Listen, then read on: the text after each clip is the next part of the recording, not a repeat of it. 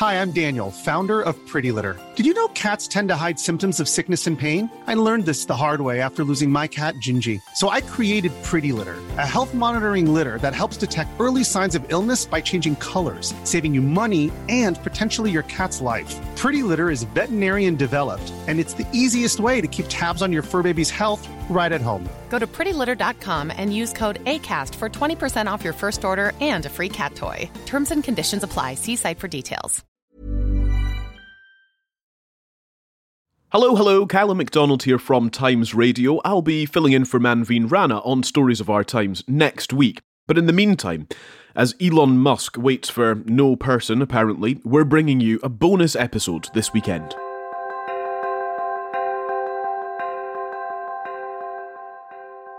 Yesterday, Musk put his $44 billion takeover of Twitter on pause. He, of course, as you might expect, tweeted Twitter deal temporarily on hold pending details supporting the calculation that spam and fake accounts represent less than 5% of users. Two hours later, he added, still committed to acquisition. Over the last few weeks, Musk has begun to sketch out a plan for how Twitter would change under his ownership. On Tuesday, he said Donald Trump would be allowed back as part of a free speech initiative. Banning Trump from Twitter didn't end Trump's voice, it will amplify it among the right. And this is why it is morally wrong and flat out stupid. On Thursday, two senior executives were sacked. The company said it was going in a different direction and wished them well. But this latest move looks more like a dig at that hefty price tag, really. If lots of Twitter accounts are fake, maybe it's not worth all that money after all.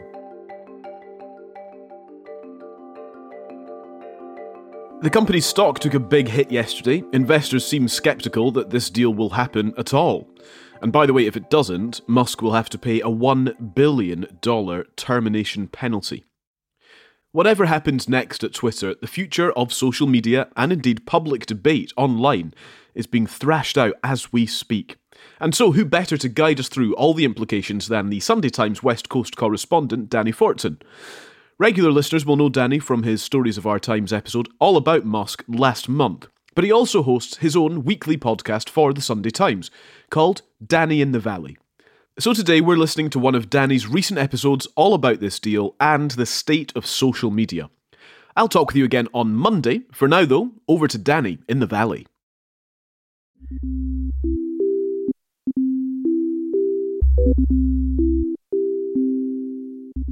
Hello and welcome to Danny in the Valley, your weekly dispatch from behind the scenes and inside the minds of the top people in tech. I'm your host, Danny Fortson, the West Coast correspondent for the Sunday Times.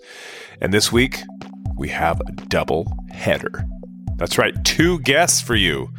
And they are both coming on to talk about social media, specifically the Elon Musk takeover of Twitter and what it says about the broader social media universe. Now, obviously, this has been kind of the story these last few weeks, but I wanted to let the dust settle a bit just to kind of get some clarity on what is happening, if this is going to happen, and then bring on a couple people who I would submit are amongst the sharpest minds out there when it comes to thinking about social media, innovation, regulation, and what this takeover might actually mean for you, me, the world, you know, kind of what direction this might all go. So, the first guest we have today is Hani Farid. He's a professor at UC Berkeley's School of Information. He's an expert in misinformation, digital forensics, and generally just being a very sensible voice about the information ecosystem, what works, what doesn't. He's been in Congress a bunch, advising lawmakers there, also in the UK, who's just in the House of Lords.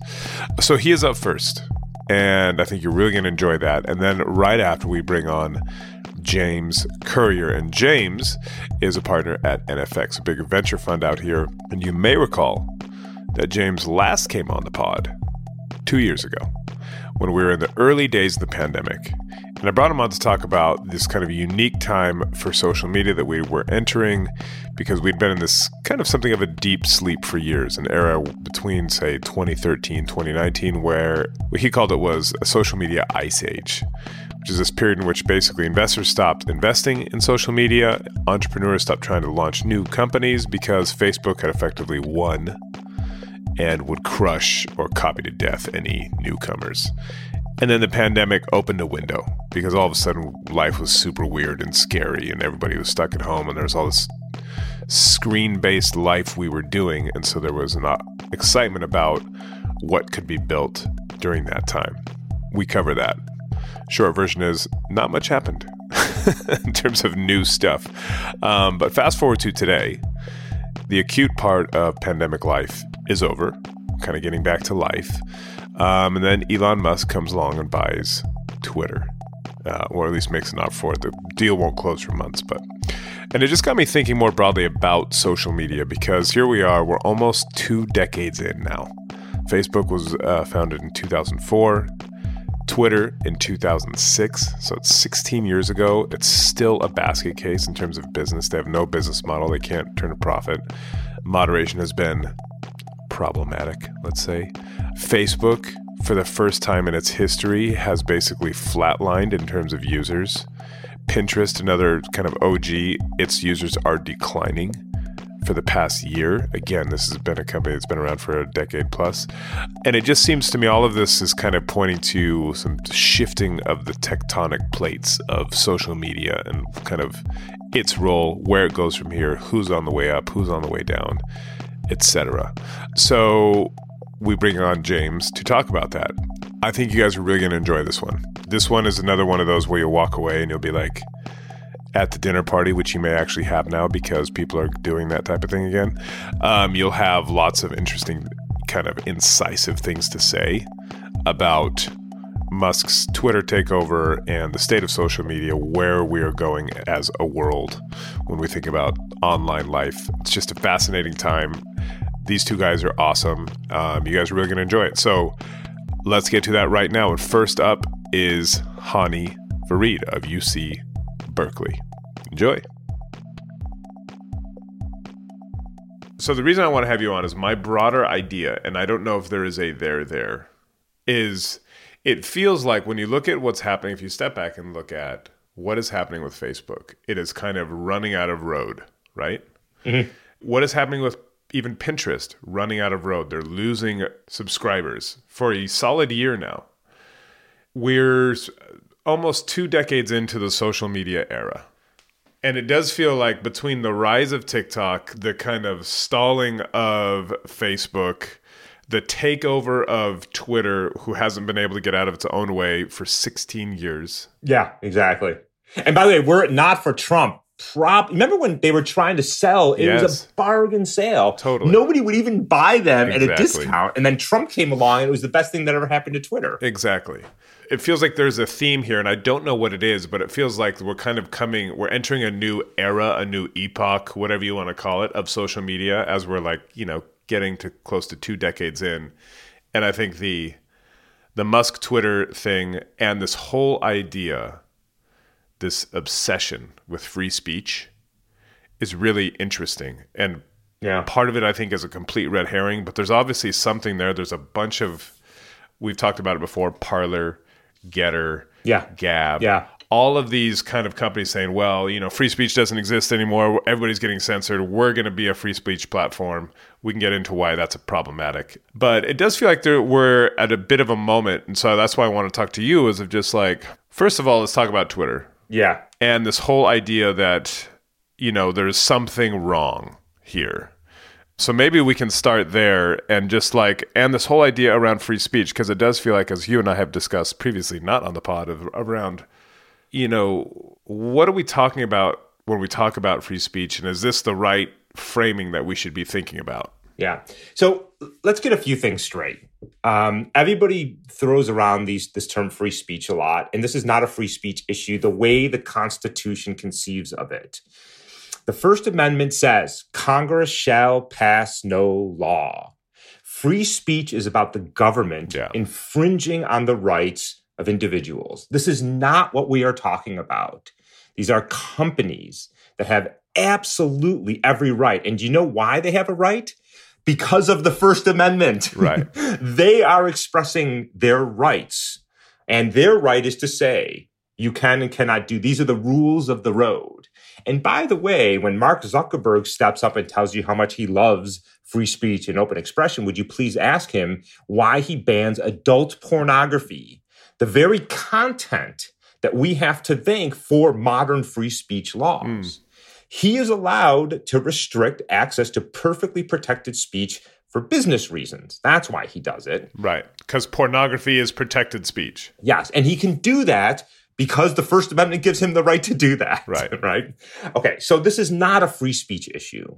What this is, is about the ideal or of an open and free internet and an open and free exchange of ideas. And I, and I know that that seems like I'm nitpicking and wordsmithing, but it is important to understand that Twitter is not violating your constitutional right, which is why nobody has ever in the history of Twitter or Facebook or, or TikTok or YouTube sued a company for infringing on their rights. Well, they've been sued, they haven't won. they have been sued, sorry, they have been sued, but yeah. they have never been sued successfully. Yeah. Okay. So that's number one. Number two, I, I want to sort of emphasize something here too, because uh, Elon Musk is fond of saying that Twitter is the public square. And if it's a public square, you could try to imagine that maybe we should extend free speech rules to a private company because it is that notion of this is where there is the exchange of ideas. But let me point out a few things. First of all, only 20% of US adults are on Twitter. Yep. And of that 20%, 10% constitute 80% of the material posted. Right. So now you're talking about 2% of people, right? And not for nothing, just about by every study done, half of all activity on Twitter are bots.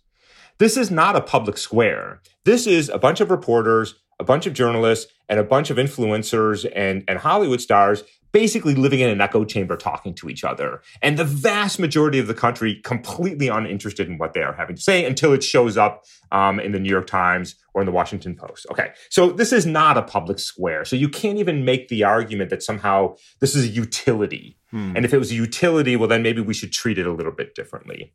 Now, let's go back to where we started, which is what do we want for the internet? Well, I think what we want is an open and free exchange of ideas. In the early days of the internet, what was the idea was to democratize access to information, to publishing, and to creation, and take the gatekeepers out of it the big editors, the, the TV studios, um, the decision makers. And the idea being that when you democratize access, you have a richer flow of information right? It's uh, it's Brandeis's concept. The best response to false speech is more speech, not less. Yeah. But what have we done? Have we actually done that? Well, in some ways, yes, but in some ways, no. Right? In some ways, yes, anybody can get onto Twitter, anybody can get onto Facebook or YouTube or TikTok. But there are five trillion dollar tech companies that control those platforms. So all we did was move the power from the editorial page of the New York Times to Silicon Valley and Mark Zuckerberg. So I, I would argue we've not actually democratized anything. And what's particularly important to understand is that the Twitters and the, and the Facebooks are not marketplaces where ideas compete equally. These are marketplaces that manipulate users mm. to drive engagement, to deliver ads, to make more money. And what that means is that ideas don't compete evenly. Right. The most outrageous, hateful, salacious, conspiratorial content is favored is amplified because right. it has been and amplified because it drives engagement. Yeah. And so you don't have, in fact, an equal marketplace of ideas. And that's a problem. Because if you don't have that, you don't have the ideal of an open and free marketplace where ideas compete. Right now, the worst ideas, the, the, the, lies and the conspiracies are outweighed because they are being amplified by the very technologies that claim we are not the arbiters of truth. We don't make editorial decisions, even though they do. So I think if you want an open marketplace of ideas, if you want a rich conversation, you have to have rules of the road. The way to get that is not to say there are no rules. Mm. The way to get that is to say there are rules. And, and when there are rules, we then can have a vibrant and civil and honest conversation. Because without rules, what happens is that you have a bully's pulpit. Yeah. The biggest asshole, the biggest troll, the biggest jerk silences all the other voices who say, look, I've got things to say, but if I'm every time I go on Twitter, somebody threatens to rape and kill me and my family, at some point, I'm out. And now you don't have a rich exchange of ideas. Last thing I'll say on this more often than not, when people say, free speech, I get to say what I want. What they really want to say is, I don't want there to be consequences to things that I say, mm. even though sometimes there are consequences. Right. So, for example, if somebody walks into a restaurant, sits down at a table, and starts berating the table next to them because they don't like their sexuality or their gender or their religion or their identity, they're going to get kicked out of that restaurant, right? Because you have created a hostile place. That's not a free speech issue because you are taking somebody else's rights away by expressing your rights, and that is not okay. You are going to get kicked out of that restaurant, and you probably are never coming back. And yet, on Twitter, this happens every day, and people not only don't get banned, they get celebrated, they get amplified, they get f- promoted. Like Elon Musk. like Elon Musk, exactly. Like Donald Trump. Yeah. So if we really want to talk about the ideal, we want to have an open and free exchange of ideas. We want to have a diversity of ideas and thinking. We need rules of the road. And it's not, you don't have to look at, at, you don't have to trust me. The reason why Twitter has evolved in its 16 years, the reason why Facebook has evolved is they started with this ideal. And, and it wasn't an ideal, by the way, it was a business decision. Yeah. Because content moderation is hard and expensive. Yeah. So they tried no rules. And it was a disaster. It was a complete and unmitigated disaster. And the reason we are where we are or slowly getting to where we are now is because what they have realized is without rules, it's chaos. And by the way, the same is true in the physical world. Right. And so where we are right now, just when you talk about Facebook, that you know, they say they have something like 30,000 people working on content Yeah. moderation. You have Twitter, Twitter's much smaller, but they are very clumsily and haltingly and slowly been putting in rules, testing, you know, some examples.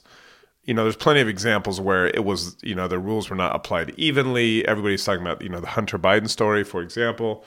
So they're obviously making mistakes and it's imperfect, but it does feel like everybody's trying to figure out Okay, so a couple of things. Yeah. Uh, Facebook likes to boast about their 30,000 Yeah, yeah, users, but I'll remind you they have 3 billion users. Yeah, yeah, totally. They don't need 30,000 moderators. They need 3 million moderators. They're off by several orders of magnitude. Right. And the, the way the number to look at, by the way, is so here we are in the Bay Area. How many police officers, parole officers, judges, public defenders, uh, uh, safety and security per person? It's roughly one in a hundred. Facebook is roughly one in a hundred thousand to a million. You can't police. And, and by the way, they are also policing a global Yeah. community, not just a Yeah. local community where similar norms and, and, and, and culture. So that's number one.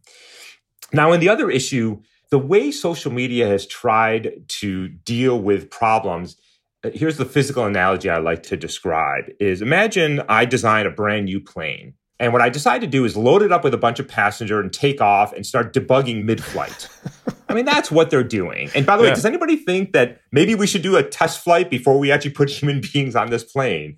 When we release products into the physical world, medicines, food, clothing, There's a product safety kind of apparatus. Yes. And it's rigorous. There's an entire government oversight to make sure that companies are not releasing faulty uh, products that will harm individuals. And by the way, why did we do this? Is because when we didn't do it, the companies were releasing products that caught on fire spontaneously and killed people.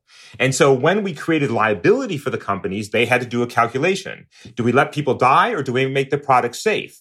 Well, if we let people die, it's going to cost us a lot of money. So we're going to make the product safe. Yeah. Right. And we haven't done that with the tech sector. And that's why we have these unsafe products. But now they're trying to debug a platform in real time at 30,000 feet with 3 billion people on the plane. Yeah. And you can't build safety in after the fact. That's number one. Let me add one more thing here is that the safety measures run exactly counter to the underlying business model that has made these companies trillion dollar valuations. How's that?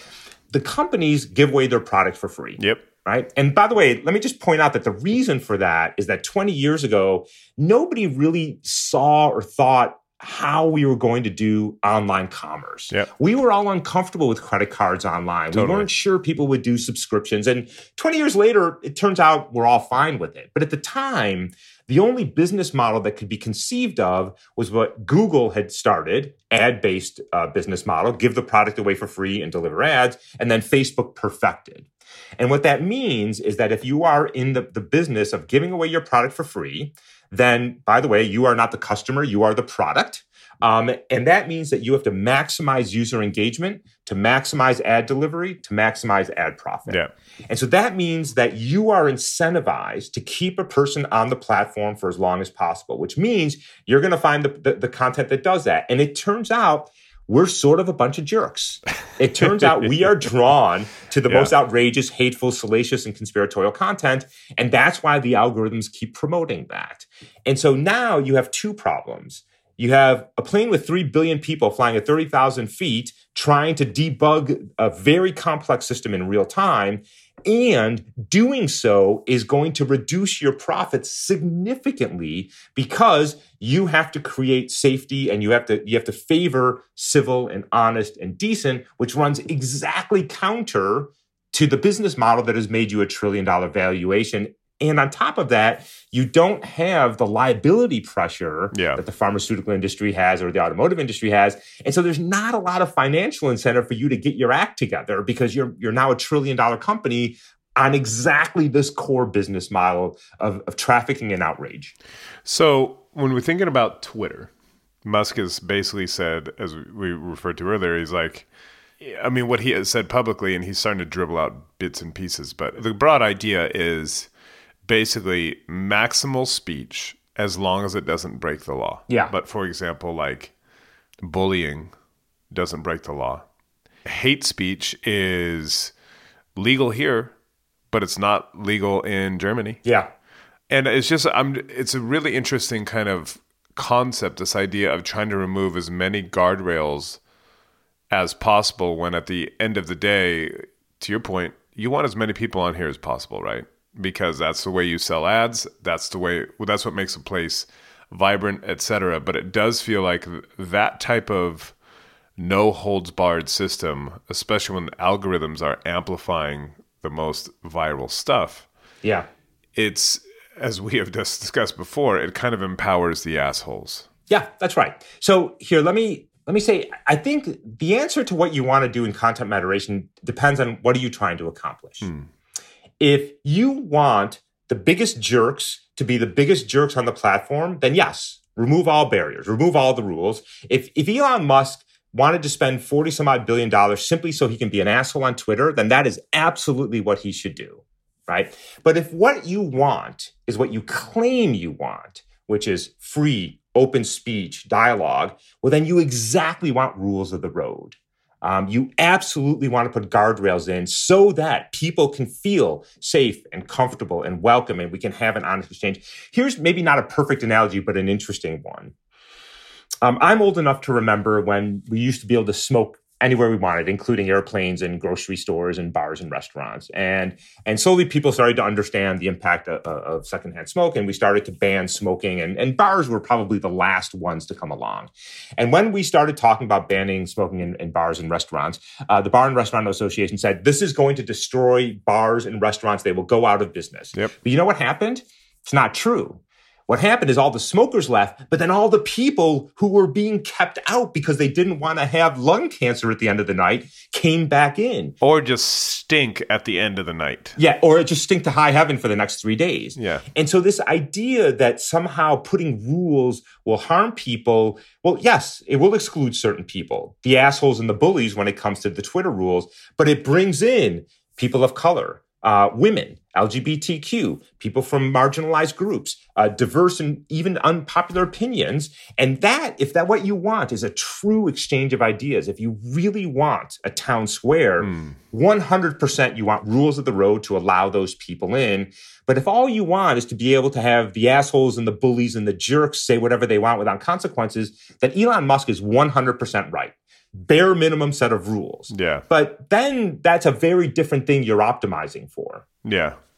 It'll be interesting to see how this turns out because, I mean, as a lot of people who are in the social media world and have been there on that coalface for a long time are saying, like, oh boy, you have no idea what you've got yourself into. I think that's exactly right. And by the way, look, YouTube has learned the lesson. They can't, you know, they can't have no rules of the road. And they've started putting in pretty significant rules.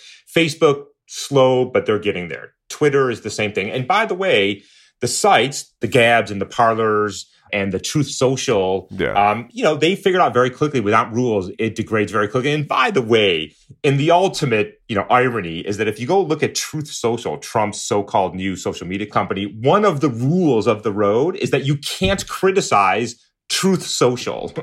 so let's not pretend that these are people who really want free speech and free expression, right? Right, right, they want it right, their way, right? And that is a very different thing than this ideal that we are talking about. so I have two questions. One are so talking about this this kind of painful journey toward putting in rules that we have all been kind of a party to over the last decade or so, um, especially in recent years. Are you optimistic that we're kind of the direction of travel generally is positive, even though when we th- look at Facebook or Twitter, you know, you can say any go anywhere and it's a dumpster fire of terrible stuff. Yeah, I, I am in the following for the following reason. 10 years ago, when I was trying to have these conversations with reporters and regulators, nobody would listen. They're like, look, everything's free, everything's fine, this is great, it's innovation, you're being a, an anti technologist. But today, 10 years later, we've all woken up, as you said, and realized that it's all a big, huge, ugly dumpster fire and, and it's it is out of control. So the good news is, is that the EU is now looking at passing very aggressive legislation. Um, coming out of committee is the DSA, the Digital Safety Act, and the DMA around anti competitive behaviors. Coming out of the UK is the Online Safety Bill. Yep. Uh, the states are starting to look at regulating the, the technology sector because they feel like the US government, and it is largely true, has fallen asleep at the wheel.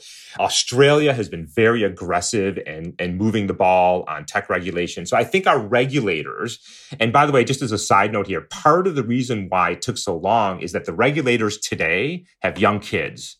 And they are seeing the hmm. impact of those kids, the technology on their young kids and the risks to them. It's that first generation, right, that has grown up with tech. Exactly. And they suddenly realize, oh, this is very personal. And so I am optimistic that we have, I don't know why it took 20 years, but fine, here we are. But I do feel like the regulators, not so much here in the US, but certainly in the EU and the UK and Australia and in Canada, have started to wake up.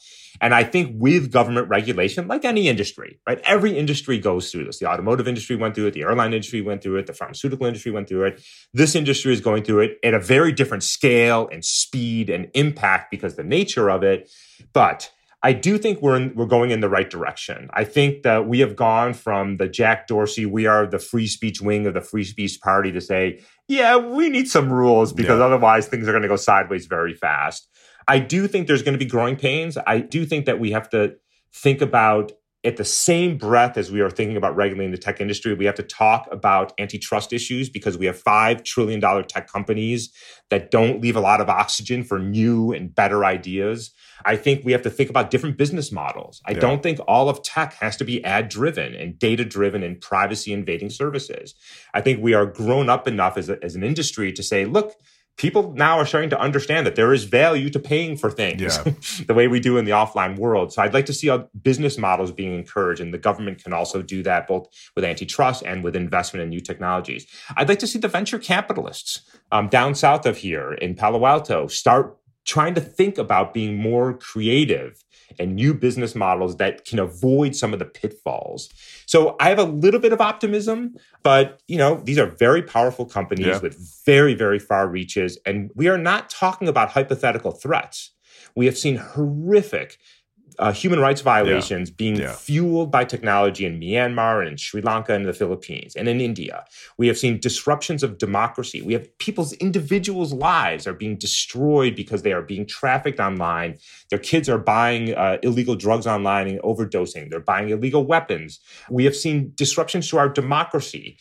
Look, six million people died from COVID over the last two years. By most accounts, 20 to 30% of those are because of disinformation, because people believe masks don't work. People believe that Bill Gates is trying to put a tracker in them through a, COVID vaccine. Yeah. People believe 5G is causing COVID and are therefore are not wearing masks, are not isolating, and not getting vaccinated. That is hundreds of thousands of people.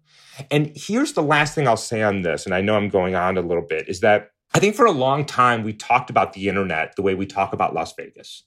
What happens on the internet stays on the internet. we talk about yeah. online worlds and offline worlds, and online harms and yeah, offline yeah. harms. There is no online and offline. It's one world. And what happens on the internet doesn't stay on the internet.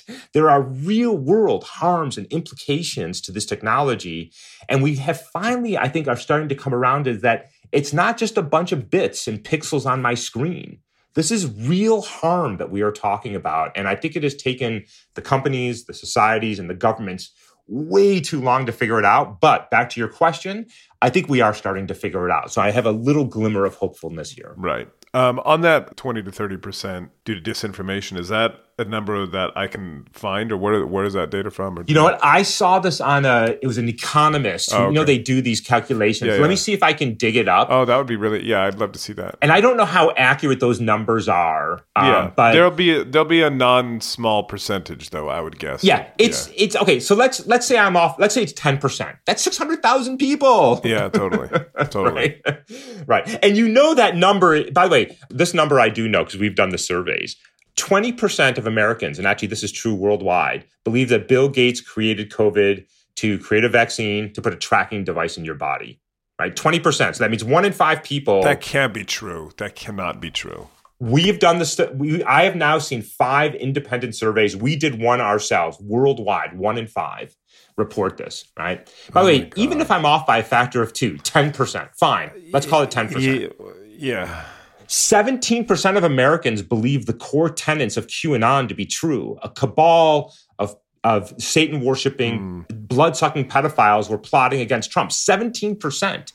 The 20% now seems like a perfectly reasonable number, by the way, by that comparison, right? right? 50% of Republicans believe that Trump won the election, right? We are living in alternate parallel universes. And the reason, by the way, is because the Facebooks of the world and the TikToks of the world and the YouTubes and the Twitters have created this bizarre rabbit holes and echo chambers yeah. where they are reinforcing the same ideals. And here now, let's come back to free speech again. Is free speech about you being inundated with the absolute craziest conspiracies because you happen to click on one link once? No. And they open the free and exchange of ideas, a diverse set of ideas that you are forced, that we become uncomfortable with, right? Of course, the easiest thing to do is for me to look at my news feed and have Mark Zuckerberg keep feeding me the same stuff that conforms my worldview. Of course, that's easy. It's like eating gummy bears. But, you know, that's not what we really want from the internet. That was not the ideal of the internet. We, we want to become better informed. We want access to real information, not crap. And that's what we are being fed on social media. So I have one more question. I'll let you go. Crystal ball. You don't actually have a crystal ball. Imagine a crystal ball. Hold on, hold on. Wait, you don't. You don't actually know that. Uh, hold on. Let me look. so, what do you? How do you think this the Musk Twitter thing goes? Just based on what he has said publicly, which is like, I'm going to take this over. I'm going to reform this company out of the public eye as a private company. I'm going to remove as many rules as possible. Just basically hew to this minimalist intervention in terms of as long as it ain't breaking the law, you can say whatever you want.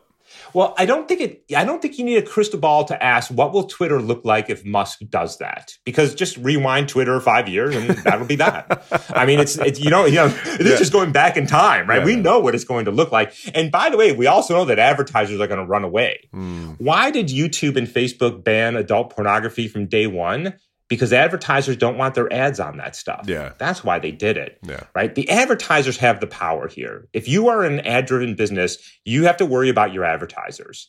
And the advertisers do not want their ads running on this stuff and they will pull their ads. Right? So you know what it's going to look like. Now the question is, is how much does Musk want to be an asshole on Twitter? Right? Because uh, if that's that lot. important to him, I think a lot. Uh, then then then he that's what he should do.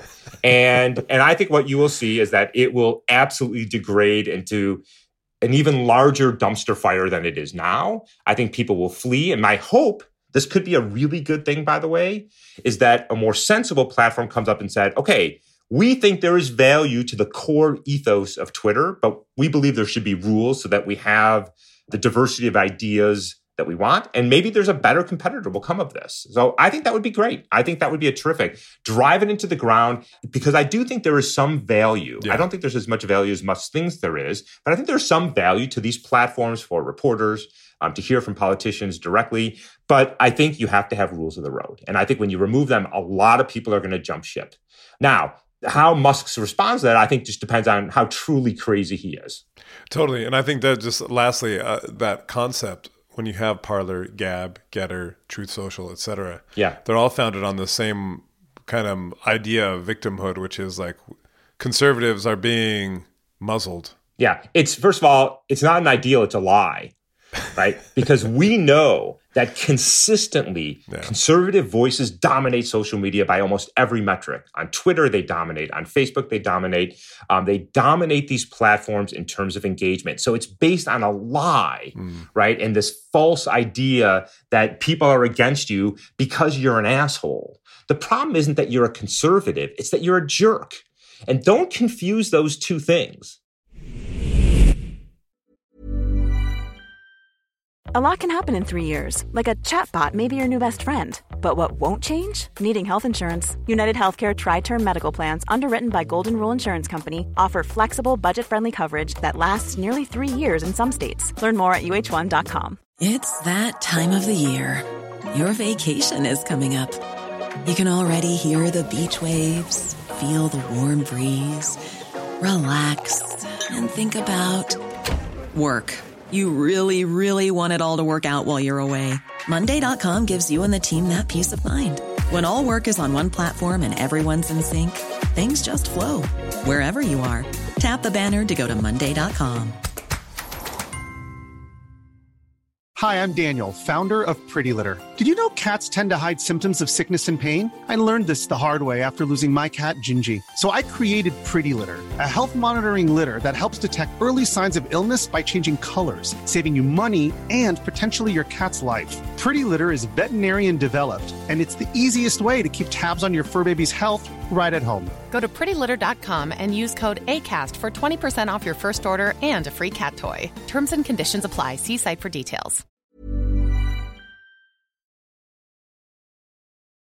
So, two years ago, you came on. We talked about this thawing of the social media ice age. We had all these kind of new interesting ideas the rise of like zoom into like this household name and then the kind of crash of zoom back to earth it's obviously not going away but it's not it's not what it was. Um, but I'd love to get a sense of you of like, you know, your sense of the lay of the land here in May 2022. And when, when we're thinking about particularly social media in light of the Musk Twitter takeover and what's happening at Facebook, et cetera. Yeah, yeah, you bet. I do, I do think that you know the social media thing it might or, may or may not be a moment, but it is certainly a period of of rapid evolution.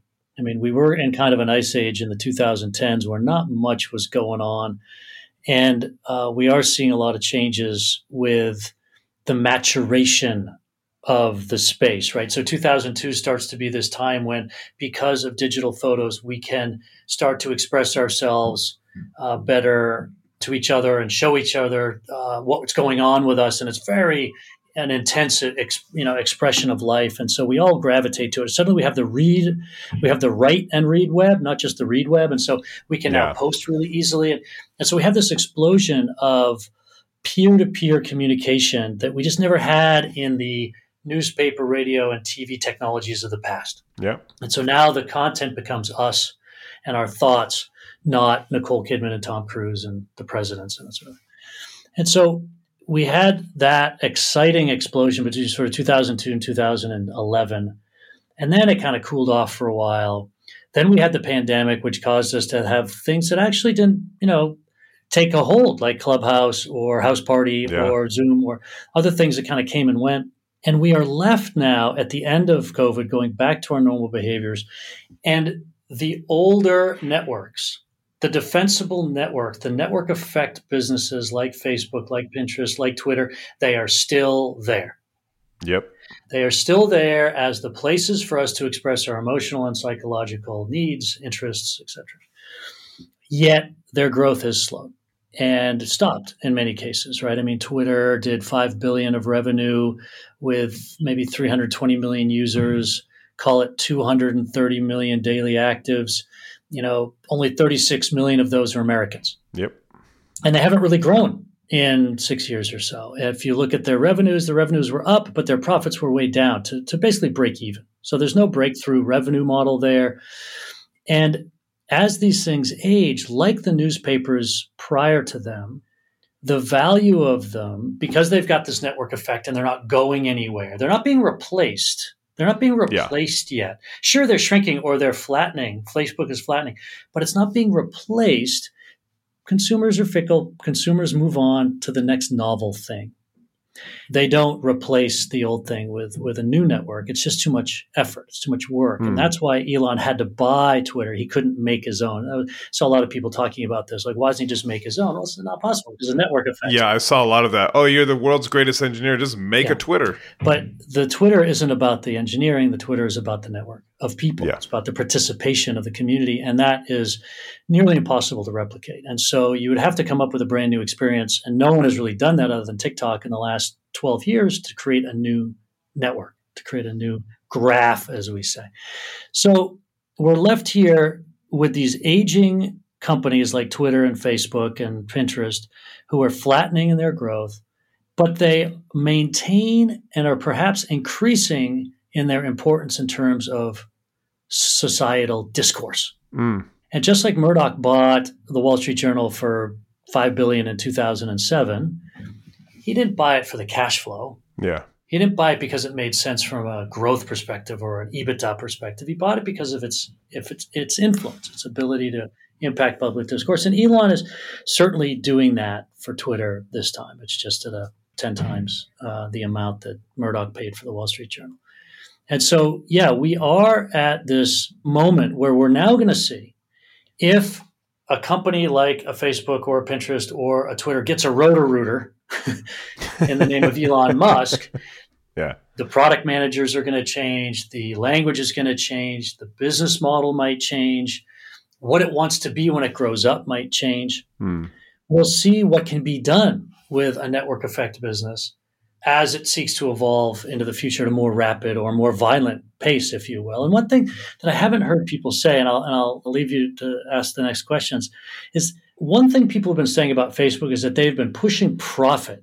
They've been pushing ad, and, you know, dwell time, engagement in order to drive up revenue. And they got to their trillion dollar valuation. Now they're down to 600 billion. They dropped in half and have now bounced back to 600. But they were profit maximizing. Some people were saying, boy, as, as the place for public discourse, should they be profit maximizing or should they, like the Washington Post, the LA Times, Chicago Tribune, the New York Times of the last hundred years, mm. which were owned by individual families, should they understand their role and not profit maximize, but balance their profit and their sustainability with the needs of, of society? And Facebook did not, and they got a lot of criticism for it. Maybe Twitter was these last six or seven years. Maybe Twitter mm. was taking some responsibility, some stewardship over their responsibility, their, their place in the civic society. And therefore, they weren't profit maximizing, which left them open to this type of a takeover. Anyway, it's an interesting point. Yeah. So, what do you um, do? You have a take on what if you were a betting man, and I don't know if you are. I mean, you're a venture capitalist, so you, of course you're a betting man. Yeah. But yeah. in this kind of betting, but like in terms of the direction of Twitter, and this idea that you know well i think the whole debate to me is flawed around this uh, this idea of free speech we've spoken about this a lot this idea of well elon musk is saying maximize speech minimize the rules as long as you're not breaking the law okay fine we all know what that looks like and what that can look like that drives people away. It drives advertisers away. But it's it's a very strong narrative so much so that you have Truth Social and Gettr and Gab and all these other things, which, you know, I don't think any of them are going to do particularly well, but there's certainly like a a narrative that has built up that is that is very strong. And there have been, you know, specific instances where yes, absolutely these companies screwed up, they took things down they shouldn't have, etc. But by and large, these are profit-seeking entities who want to keep people around. And if you let everybody run wild, people aren't going to stay around. Well, that's an interesting thought. I mean, Is that true? I think so. Isn't it the case that when people say crazy things, more people come and take a look? More people click? More the, people the stick car, around? the, the I mean- car accident metaphor, yeah. Yeah, yeah. I mean, it's the look for the last hundred years up until social media began. We had this interesting confluence between the technologies, which were one to many, Mm. which meant that the one could gate what was coming out to the many, Right. just because of the structure of the technology. And then you had the culture of the people who owned those entities to do what you know Edith Hamilton, quoting Greek philosophers, said: "To tame the savageness of man and make gentle the life of this world." Right, and the, the people who owned these these bullhorns, Yeah. they felt they had a responsibility. There was a culture associated with that. This new idea that total free speech of chaos. I mean, the Greeks have warned us about this because, in fact, people do click on and spend more dwell time on anger and controversy. Yes. So I, I might challenge you as to, you know, if, if Elon goes in and gets rid of all the anger bots, Twitter's traffic might fall. I mean, I think it absolutely would. No, just by sheer numbers. Yeah. So I would question whether if he makes it a free for all and you can pretty much say anything and do anything, I think you're going to see Twitter's traffic go up.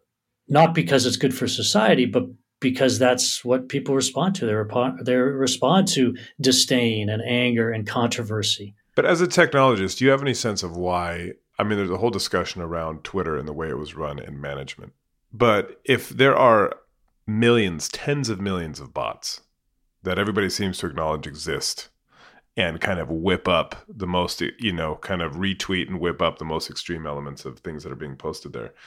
Is this just a really, really, really hard technological problem, or is there is, is there a kind of a simple answer to why not get rid of these things?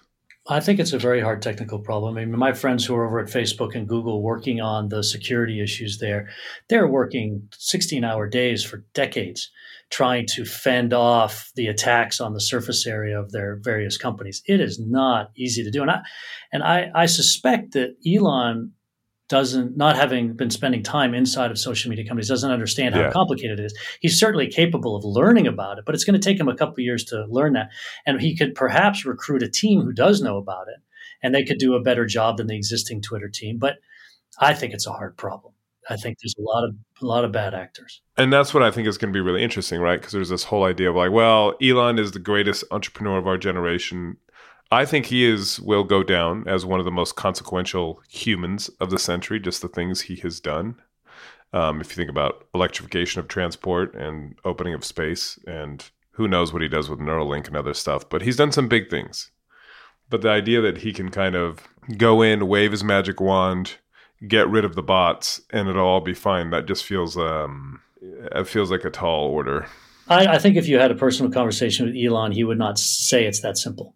I think he he, he kind of knows that he's up against something hard. I just mm-hmm. don't think he understands the details of it, and and he doesn't need to necessarily, but somebody needs to, and it's going to be a hard challenge. It's going to be a hard challenge. Look, Twitter's network is actually not that big, 230 million people. Compared, Yeah. it's like one eighth the size of Facebook. It's It's smaller than Snapchat. It's smaller than TikTok. but it is the public it is the public eye it's where everybody can see everything. It's the public uh, bullhorn. So it's the soapbox. And and that's why it's so important. And if we look at its uniqueness and you know each of these businesses we're talking about has a network effect typically a direct network effect. Yeah. and out of the 16 different types of network effects the one they have is the direct network effect. And uh, they share that characteristic but they're different. Yeah. Example Twitter is extreme in all of these networks in terms of the small number of people producing a large number of tweets or a large amount of the traffic. So I don't know the exact numbers, but to give you an order of magnitude comparison, a Twitter has, let's say, 3% of people producing 90% of the tweets and 95% of the traffic. Whereas a Facebook probably has about 30 to 35% of people producing 90% of the content. It's an order of magnitude difference. It's very Twitter is a very unique and differentiated network effect, and whatever evolution of the product and the experience comes is going to have to take that into account. And, and look, the other thing for people to know is that not only do you have different shapes and structures to your network effects, because nodes in your networks are not all created equal Yeah. there's very different big differences And different people and personalities are really good at Twitter, and those people don't translate to the TikTok. And those people don't translate to uh, Pinterest. Those people don't translate to Reddit. Those people, people are finding their mediums when they where they are good. Some people are really good at essay writing. Others are not so good at essay writing. Yeah. Naval Ravikant is a fantastic tweeter. He had a blog for a long time, also good, but not nearly as good as his tweeting. There's something about the way Naval's personality develops language that is so good for Twitter. And certain people are discovering their natural talent for the Twitter medium. Hmm. And you know, you know who those people are. And that's it's very unique to that medium. And so as you think about evolving what that thing is, you have to take into account how special this experience is versus other social media types and networks. It's a unique thing, and that's why it's persistent. For sure. I want to talk about because I want to come back to Twitter in a bit, but TikTok is to me is just an extraordinary story, and I know that they have plowed a ton of money into like kind of getting it to where it has in terms of just billions, somewhere between two and four billion for listeners somewhere between two and four billion of marketing spend to drive in ads. In ads. Wow. No one's ever tried that before. They were paying up to thirty or forty dollars per install at one point. Relative to what is it? Where a lifetime value, a lifetime value might be five bucks for a user. For a user, but what they were seeking was the network effect, and they got it. And it's the same mentality that we saw Didi fighting Uber in China, right? In China, in China, when when Didi copied Uber, Uber comes to China and Didi says, We're just going to give away our rides for free until Uber goes away. And you're like, Yeah, but you're going to lose two or three billion dollars a year. And they're like, Yeah, so what? This is a it's a hundred billion dollar company. So what if we lose two billion dollars or three billion dollars a year for eight years? That's twenty four billion to have a hundred billion. It's a good bet. I can do that for eight years. They're very long term view on where it goes. And I think the same mentality was was brought to bear on building the TikTok network. And so I know this isn't exactly a zero sum game. I always think about like, you know, when people are like, well, the rise of TikTok has really hurt YouTube, for example, or whomever. But this is really about like I feel like we're in the stage where our time online is still not necessarily infinite, but still expanding. Uh, it's not a zero sum game where the more I spend on TikTok, I necessarily spend less somewhere else, although I think that does happen. To put some numbers on what you're saying, Americans still watch four hours and 20 minutes of TV a day. Right. Which is time that, that, that online can still steal from Americans, at least. Yeah, and Reed Hastings famously said, you know, his competitor is sure, it's Disney, it's HBO, it's also a glass of red wine with your friends. It's your free time. Yeah. And and video games. Famously he declared that it was video games, yeah. Right. But do you have a sense of in terms of the kind of the competitive dynamics, whose lunch if anybody is TikTok's eating?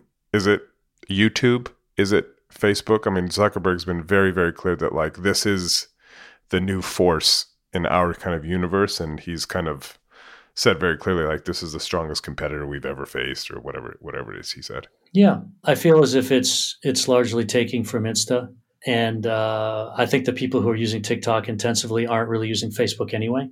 So i see it as more of a competitor to things like reddit and pinterest and insta and things that are media consumption experiences. But frankly i don't i don't expect tiktok to be that big of a force 10 years from now. I think it's. You don't. And no, unless they evolve aggressively what their experience is, they're going to see that same sort of asymptoting that, that Facebook is having. And they're going to see that same sort of aging out. It's a TikTok is a novelty experience. It is. And it's not about my identity. I go on there to consume content. It's a read only medium for 98% of us. Yeah. And the, the reason Facebook has been persistent with the age group in which it dominates is because 30, 35% of people are actually creating content and have their real names there. And TikTok, I don't post to TikTok. You know, I, I look at it with my kids and and it's fun for a little bit, but I'm not leaving anything of myself there. Right. And with Twitter, I am. With Facebook, I am. With Snap, I am. And I think those platforms, in my psychological evaluation about what drives these things is going to be more persistent because it's my real name, my real identity. That's really interesting because I think something that hasn't been covered a ton um, was Zuckerberg on the most recent earnings call talked about how they're starting to try to build up a system that sounds like it's very similar to what TikTok does, which to your point is it's not about your social graph. It's not about what your friends are doing or posting. It's about this algorithm that interprets every little micro action, how long you linger on a video, whatever, and feeds more stuff like that. It's an AI based recommendation system in a way that is kind of divorced from the social graph of Facebook. And it looks like Facebook is saying, yeah, we want to do more of that, which is interesting given what you're saying about the different dynamics between how TikTok works and that kind of, you know, the feed that, that it gives you relative to Facebook. Yeah. I mean, look, TikTok is a higher dopamine TV. Yeah. Right. And to the extent that Facebook and TV compete, Facebook's competing with TV and with TikTok. It's the same, it's the same essential product. And you could have done TikTok, you know, 15 years ago. It's not as if the technology has enabled that. I mean, not, not 15, but you could have done it in 2008 when I can immediately take videos of myself with my cell phone when we all suddenly had videos that we could make of ourselves. It's just that no one came up with that interface. And so do you buy this idea that that is kind of it's like a popular thing to say these days is that oh Facebook is going to be the next Yahoo or whatever. Choose your kind of now mostly irrelevant tech name. And I don't I don't buy that just given to your point it's used by 3 billion people. It's not like it's just going to disappear. But what is your kind of when you look out kind of into the future, what does the future look like for Facebook? Yeah, so with all consumer products, they have a rise and then they have a fall. Mm. And you have to understand the timeline of that. I mean, Disney does not have a fall and Coca Cola hasn't had a fall, but pretty much every other product Peloton, GoPro, Fitbit, you know, Boston Chicken, like all, every consumer product has a rise and a fall. And what you have to ask yourself is how quickly are they going to fall? And what we saw with video games is that they rise up and then they fall really quickly. Mm. Right. So, yeah lots of the video games have come and gone. The ones that have persisted, like World of Warcraft, have done so because people have built real friendships, real groups, real communities. They've taken advantage of what we call Reed's Law, where you build clusters into the network. And I stay for the cluster, not for the overall game. I stay for the cluster that's been built within the game. And you got to look at Facebook and say, okay, it's going to come and go, but how quickly? And the answer is, well, you know, when the 35 year olds who have all their friends on Facebook are 90 and dying, hmm. then Facebook will die. but it's going to take a long time. Like these Yeah. people have all their friends. You know, right now, you know, the the 40 somethings are all talking about their kids. And then in 20 years, they'll be talking about their grandkids. So I, I feel as if Facebook continues to do an okay job, they're going to take that cohort and live and die with them. And in the meantime, they can have things like Insta, they can have WhatsApp, they could have, you know, the thing that clones TikTok and just something. They could do something in crypto. That, you know, uh, they could do something with commerce with with Instagram. There's so much they can do in terms of reinforcing those network effects that they already have that they could sustain themselves, and that the decline could be sm- uh, slow for the main product, while other products continue to come up at a more accelerated rate, so that the Facebook Inc., the overall entity, should have continued strong earnings, continued strong network effects in various places, and it's very survivable. Right. And so when we talk about going back to that idea of this, uh, the end of the ice age and kind of this blossoming of things like Clubhouse, for example, which came and went with astounding speed. I mean, it's still around, but it's not around in that sense. What do you think now that we are actually we're out of the we're not out of the pandemic, but you know what I mean? That kind of the pandemic life is kind of receding and we're kind of getting back to normal. Yeah, I mean, I think everyone's back on ESPN. They're all watching the NBA. They're going to watch the NFL just like we did for the 30 years prior. I mean, people are going to go back to their same media habits, including Twitter and including Facebook and including Insta and increasingly TikTok. I think the COVID shift that opened up new opportunities for new graphs to be built, that was not taken advantage of by anybody Mm. except Zoom, except Zoom. The window was open for a period of 18 to 24 months. And of the companies that had a chance at it, they didn't end up working. It's like we get 16 sitcoms every year on the television. One of them survives to the next season and, you know, maybe survives to the second season. It's the same thing. These are these are things for consumers that have magic to them, that are very delicate, Yeah. and they either hit it just right or they miss. And that's the nature of this business. Look, we've said before that in the tech world, these social media properties are the most creative. They're the most Hollywood. They're the most media of anything we do compared to, let's say, enterprise SaaS, where it's much Yeah, more yeah, spreadsheetable. You just ask the customers what they want, you build it for them, blah, blah, blah. These things on this end of the spectrum just take a lot of magic. They take a lot of delicacy in the same way that Seinfeld is just somehow slightly more funny than the other sitcoms. Right. To that point, BeReal. Do you have a, a take on BeReal?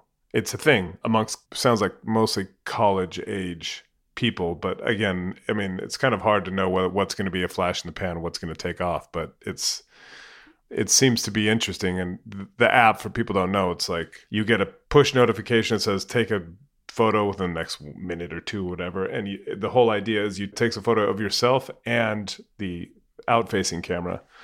The idea being it's kind of the anti Instagram. You don't have time to post things, there's no filters. And people seem to be drawn to that idea again. Whether it has staying power, I don't know, but it's kind of it's an interesting it's having an interesting moment. Yeah, so we we saw that uh, double camera photo idea I don't know four years ago, and uh, I think it's great that BeReal is taking off. I think it's a novelty, like Whisper was, you know, around the college campuses to do the anonymous stuff, or like um, you know, Chatroulette was, Right. Oh, Chatroulette, isn't it? right, right, right. right? You know, and there have been several of these. There, there have been so many of these. Uh, DailyBooth. Do you remember DailyBooth? That was your daily photo, which you took every day, and it would go out on your feed. And Hmm. and th- we can come up with these novelties, but unless they build a new social graph and they allow you to, you know, build a new identity, then they're not going to have much staying power, and they just end up being quick novelties. We saw this with HQ Trivia, Right. right? Sequoia backed HQ Trivia, and I'm like, guys, this is a novelty. This is not going to have staying power.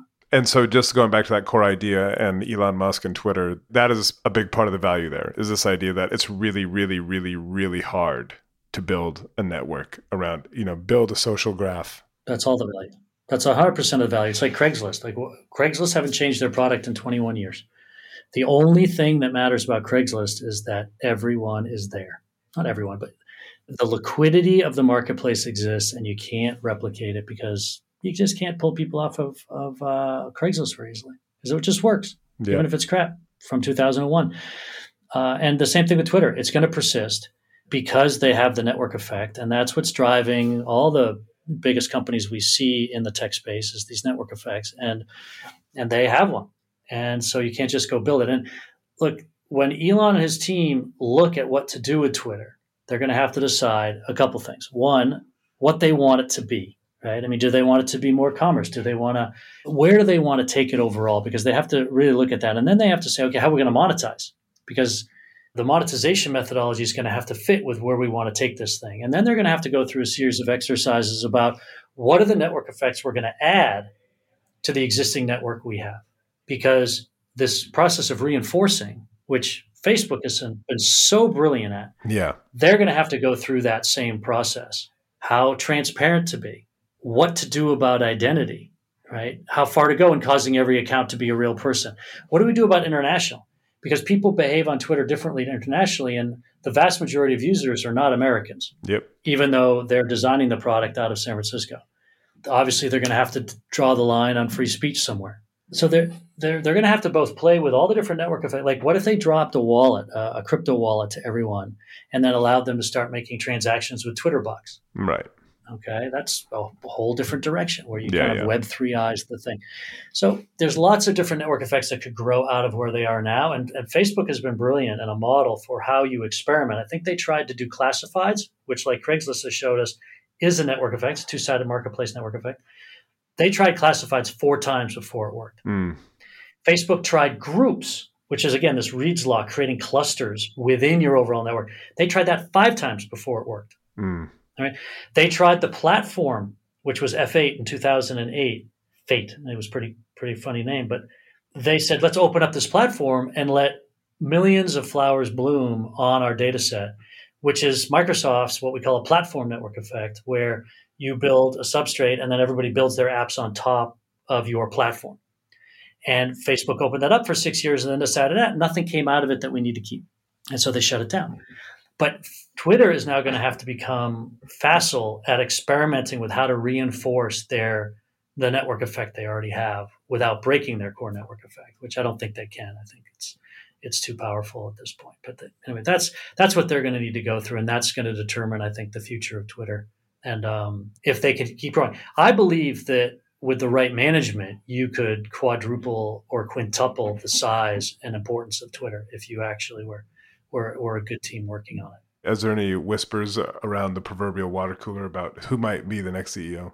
No, I haven't heard who's going to be tapped to do that. But I don't think it's the CEO that matters, honestly. I think it's the algorithm writer, and I think mm. it's hmm. the product designer, and the um, I think it's the product lead, and then and then the designers. Right. And it's the mentality they bring, it's the culture they bring to it that's going to be the most important. Yeah, yeah, it's going to be uh, quite a tumultuous next year, I think, for that company. Yeah, you know, I've, I've been very impressed with the Chinese government in, in one way, which is that they said, "Hey, social media companies." CEOs, you work for us. Oh, and by the way, I want one other person in this room. Who runs your algorithm? Like they understood that whoever's writing the algorithm is the most powerful person, perhaps more so than the CEO. Right. And we've known that, you know, for 15 years, but no one was saying it publicly. And certainly the US government doesn't seem to understand that. No one knows who these people are. Everyone talks about Jack Dorsey or about Zuckerberg or whatever, but really we should be talking about whoever's running those algorithms. Fascinating. I have one more question before I let you go, and that's um, we're also looking at what is happening in the market more broadly. The kind of I mentioned cameo when we first got on. It does feel like um, it feels a little RIP Good Times 2080 when you look at the um, valuations and what is happening in the market. Uh, you know, if you just extrapolate what's happening in the public markets to private market valuations and just what is the uh, temperature in the market, especially when you're, you know, venture capital and your willingness to back companies, back them again, et cetera? Yeah, I think that a lot of the VCs I'm talking to are slamming on the brakes. Mm. And I think there's a lot of capital in the system, and it's how it plays out is going to be dependent on how much capital was raised over the last 18 months and is still in the system versus the fear that's about to grip the tech space. It's going to be similar to 2000 in this sense that tech is dropping more than the rest of the market. Yeah. Tech is correcting more than everything else, just like it did 22 years ago. And there's going to be a lot of fear. There's going to be a lot of sort of, you know, grim determination and serious nodding of heads and everyone getting more and more fearful for the next nine months. And so I think that uh, I think we're going to see a tremendous cooling except for the very best founders, the very, very top founders, I think are going to have a fine time because there is so much capital in the system. But I think that the, the, the bar is going to go way, way up. And a lot of these companies that were valued at three or four or five hundred million dollars six months ago will be valued at 180, 200 the next time they go out for capital. And the question for them is even if they can raise capital, right? Because it does feel like, you know, companies are kind of trying to the smart ones, if they have some money in the bank from their last big raise, are battening down the hatches and being like, let's just assume we're going to have to live off this for much longer than we thought. That's right. Some of them are. Some of them are. I think the last people to get the word about what's going on are some of the seed stage founders right? So it's it's moving down from the public markets down into later stage, down into Series A, and it'll get it's getting to seed in the last two weeks. Oh, really? Yeah, there'll be sort of a reckoning in the seed group over the next three months as people sort of make that psychological shift, but we're still waiting for that.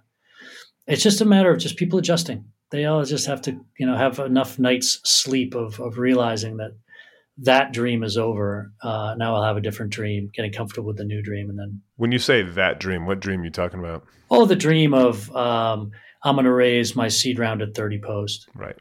Uh, and I'm going to, you know, uh, the way I look at it is I only want to dilute 5% with my seed, or I want to only want to dilute 15% with my seed, or whatever. They're looking at it from that perspective versus like five years ago and for the 50 years prior to that, founders would say, I want to grow this business. I need this much capital how little can I give up to get that capital? Yeah. Now, what's happened is that there's a language that's been pushed by some accelerators we all know to say, I only want to suffer this much dilution. And so it's coming from the other side. And so I think that that sort of language will just have to start to adjust. So the balance of power is shifting again. Yeah, it goes back and forth. I think I think long term, secularly, the, the power is moving toward the founder for sure. Right. No doubt. No doubt. We you know, uh, I go on and on about how 100 years from now we're post capital, where the algorithms are just allocating all the capital to the best talent. So, I mean, long term, we are all moving toward talent dominating everything. I mean, we're seeing that in social media where, you know, these highly verbal, typically narcissistic people are really dominating in social media. And all the power is moving to them because they now, for the first time in history, have a technology which allows them to go direct. Right. Without anybody taming the savageness of man. And they claim, look, there should be no mediators. There should be no censorship. There should just be free speech. like, yeah, we'll see how that goes. Taming the savageness of man. I like that. I'm gonna I'm gonna hold on to that one. That's a Edith Hamilton quote. That's great. It's great. She translated a lot of the stuff uh, from the Greeks about 100 years ago and she she pulled that quote out of some of their writings well thank you for taking the time as ever it's always great to kind of um, ruminate on the state of things but um, yeah interesting interesting times. And um, we'll check back in with uh, old musk and twitter and see how it's all gone. No it's it's going to be great. We're, we're in the age of networks and network effects and now we're going to see network on network battles and it's going to be very interesting. It's a whole new type of warfare. Indeed and that is all the time we have. I want to thank Hani and James for taking the time to talk. I hope you guys enjoyed that. We kind of went all around the houses, covered a lot of ground there, but I think it's just uh, it's endlessly fascinating. It's a really interesting time we're living in, and it's to be it's to be a show to see how this all turns out, and I think it's to be dramatic in ways we can't even really conceive of yet. So we shall see. But anyhow, I hope you enjoyed the show. I'll be writing about a bunch of stuff in the paper this weekend, so do check that out. TheTimes.co.uk or buy a paper if you're in the UK. You can also find me on Twitter at Danny Fortson. Email me danny.fortson at sunday-times.co.uk. And that is it. Thank you so much for the ratings, for the reviews, for listening, for telling your friends and neighbors. I really do appreciate it. Have a fabulous weekend, and we'll talk to you very soon.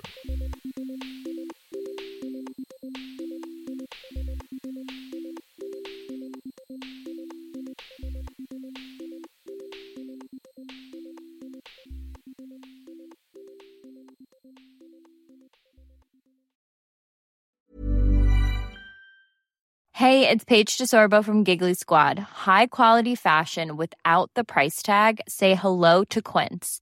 I'm snagging high-end essentials like cozy cashmere sweaters, sleek leather jackets, fine jewelry, and so much more. With Quince being 50 to 80% less than similar brands.